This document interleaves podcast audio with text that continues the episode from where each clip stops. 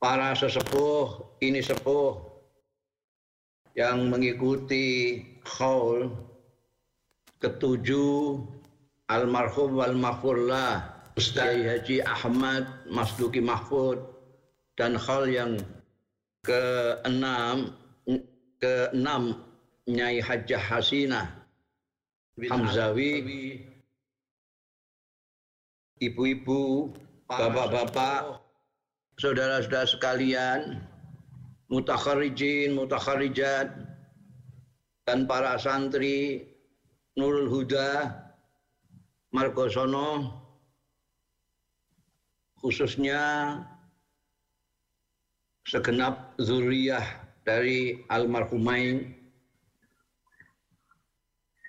anak-anakku semua, termasuk terutama pengasuh pesantren Nur Huda, Yai Taqiyuddin.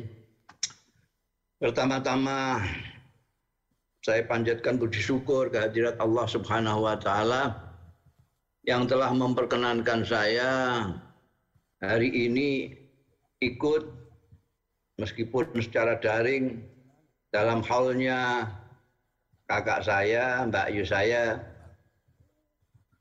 yang ketujuh dan yang keenam. Mudah-mudahan kita mendapat ridho dari Allah Subhanahu wa taala, mendapat berkah, manfaat fitini wa dunia wal akhirah. Saya ini termasuk termasuk keluarga. Jadi saya tidak akan bicara banyak agar nanti kesempatan yang lebih leluasa bisa kita aturkan kepada Habib Hussein Agil. Saya hanya ingin eh, mengingatkan terutama kepada zuriyah para santri dan mutakharijin mutakharijat Nurul Huda Margosono tentang dua saja, dua keistimewaan dari yang kita khawli pada hari ini. Saya mengenal baik kedua-duanya, terutama Nyai Hasina itu dulu apa namanya diasuh oleh ayahanda saya Kiai Bisri Mustafa.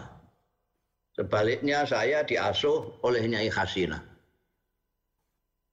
Jadi saya itu kecil saya yang ngasuh sebelum beliau ngasuh musodak dan adik-adiknya semuanya itu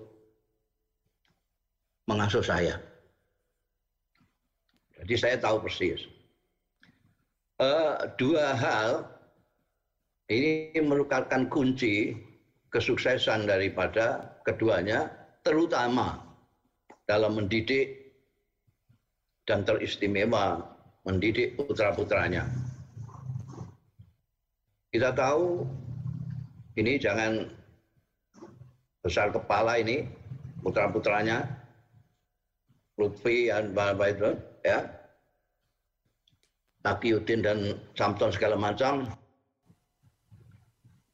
eh, secara nisbi relatif putra-putra dari Kiai Mas Duki dan Nyai Hasina ini menjadi orang dalam tanda kutip menjadi orang.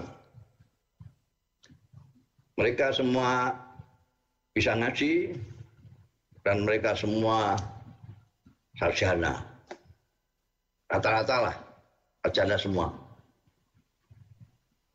Ini kalau tidak karena dua itu saya kira sulit. Apa dua itu? Yang pertama adalah kasih sayang.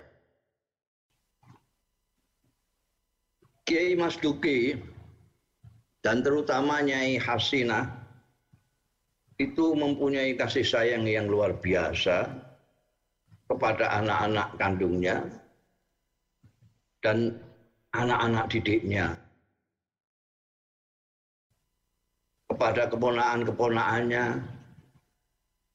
pada adik-adiknya itu kelihatan sekali kasih sayangnya. Jadi eh, sejak kecil saya sudah merasakan betapa beliau itu sangat sayang, sangat peduli dengan orang-orang yang ada di bawahnya. Yang kedua, samping kasih sayang adalah disiplin. Kak Duki, begitu saya memanggil Kiai Mas Duki, itu disiplin sekali terhadap anak-anaknya. Tapi karena dilambari oleh kasih sayang, maka disiplin itu tidak menjadi kaku.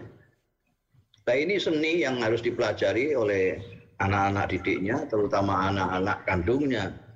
Bagaimana bisa menyayangi dengan tetap disiplin, atau disiplin dengan tetap mengasih sayangi. Seringkali orang yang kepengen disiplin lalu kehilangan apa sentuhan kasih sayang. Ada yang orang itu menyatakan kasih sayangnya meninggalkan disiplin. Disiplin itu dalam arti yang wajib harus dianggap wajib, yang sunnah harus dianggap sunnah, yang larangan dianggap larangan, yang baik dibangun, ditetapkan dengan pas. Jadi kadang-kadang orang yang menyayangi seseorang, misalnya anaknya atau anak didiknya, kadang-kadang tidak mempertimbangkan ini. Pokoknya bagaimana menyenangkan yang disayangi itu saja. Apakah yang disenangi oleh kesayangannya itu keliru atau benar diikuti. Ini kasih sayang yang tidak berdisiplin. Ada yang berdisiplin tapi tanpa kasih sayang. Akhirnya apa? Akhirnya orang-orang yang ada di bawahnya, anaknya, anak didiknya ini merasa dikejami oleh Padahal maksudnya tentu baik. Maksudnya tentu baik. Kita lihat saja misalnya eh, semuanya yang kita lakukan termasuk yang dilakukan oleh Kiai Mas Duki Allah Yarham dan Kiai Nyai Hasinah Allah Yarham adalah mengikuti jejak Rasulullah Shallallahu Alaihi Wasallam pemimpin agung kita al khairu kullu fitibair Rasul Shallallahu Alaihi Wasallam. Dan uh, tentu saja kita tidak bisa persis atau mendekati saja mungkin sulit mendekati perilaku Rasulullah Shallallahu Alaihi Wasallam. Tapi sedikit banyak kita berusaha, misalnya dari kasih sayangnya ini, kasih sayangnya ini setiap orang mestinya bisa lah. Kalau mempunyai hati dan sanubari. Para kiai, para ustadz terutama ini sangat penting saat ini. Kita tahu bahwa kanjeng Nabi Muhammad Shallallahu Alaihi Wasallam itu beramar ma'ruf nahi mungkar pun itu harus dipahami dengan landasan kasih sayang. Bahkan saya sering mengatakan bahwa amar ma'ruf nahi mungkar itu sebenarnya adalah manifestasi dari kasih sayang.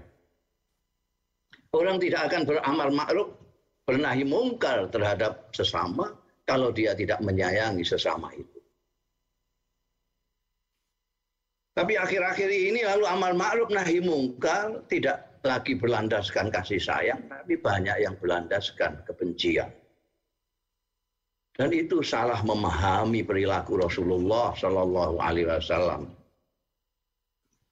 Mestinya dan ini harus dimulai dari pemimpin-pemimpin, para kiai, para ustaz, memulai mencontohkan sedikit banyak, khusus bisa banyak,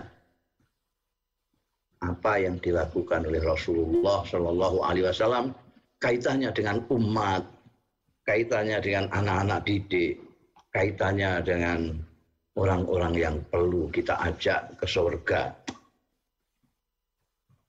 hari-hari ini kita menyaksikan banyak sekali orang-orang yang ingin mengajak ke surga, tapi dengan cara neraka. Karena itu, jadi memang kasih sayang harus dilatih. Kasih sayang harus dilatih. Kalau sekarang putra-putranya Ki Mas Duki dan Nyai Hasina tidak mempunyai kasih sayang kepada sesama, kepada umat, berarti dia tidak bisa menyerap apa yang dididikkan, baik secara makol maupun hal oleh kedua orang tuanya. Demikian pula santri-santri dan mukhatar kharijin. Kalau hanya melihat misalnya Kiai Mas Tugu itu keras, tidak di sana tidak mendapatkan nuansa kasih sayangnya, berarti dia gagal memahami kiai, menyerap ilmu. Ilmu bisa dicari sendirian bisa. Bisa.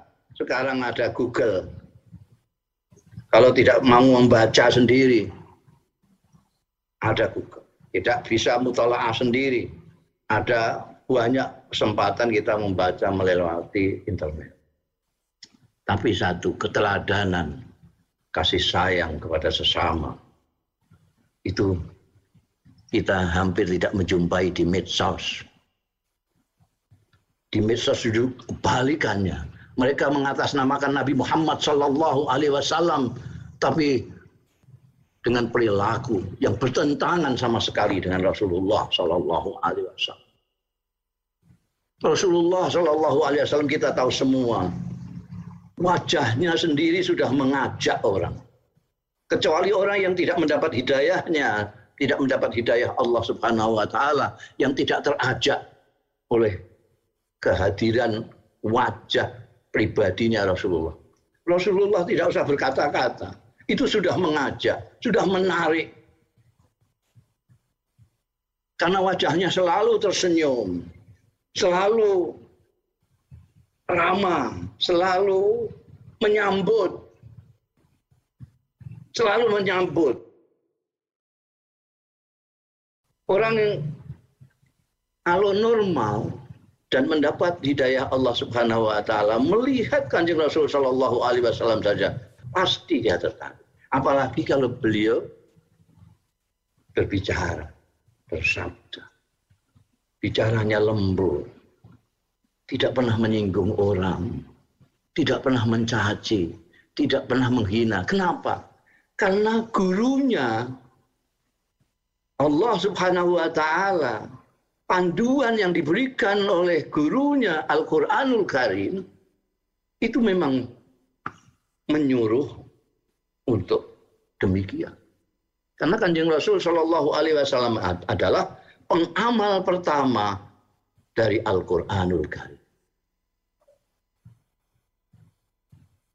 para kiai-kiai itu hanya ingin bagaimana ngepas-ngepaskan perilakunya dengan Rasulullah Shallallahu Alaihi Wasallam.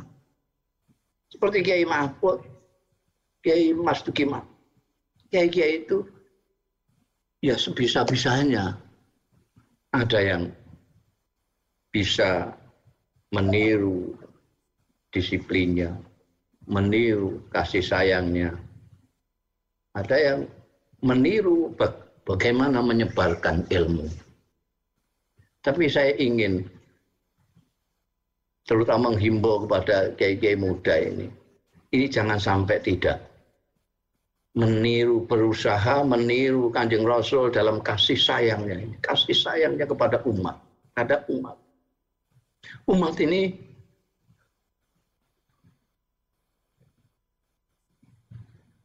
betul-betul umat ini betul-betul rindu. Rindu kepada akhlaknya Rasulullah Sallallahu Alaihi Wasallam.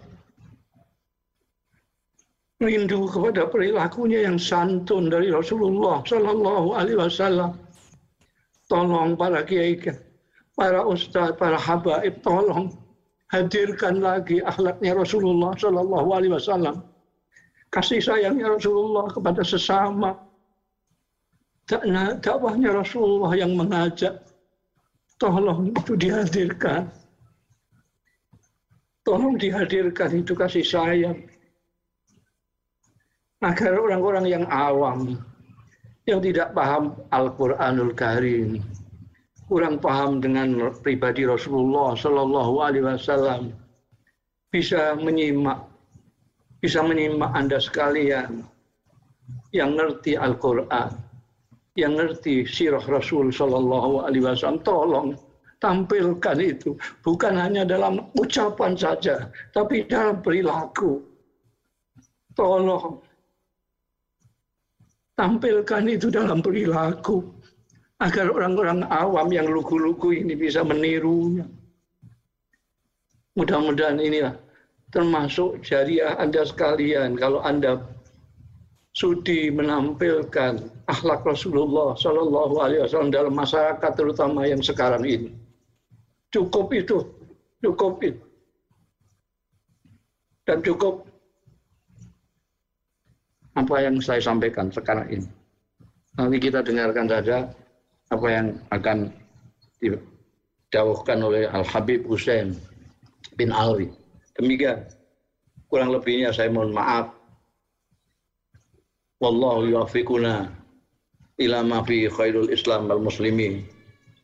Khairun nahdlatil ulama wa nahdiyin wa khairu Indonesia wa Indonesia wa astaghfirullahal azim li wa lakum wal afu minkum Wassalamualaikum warahmatullahi wabarakatuh.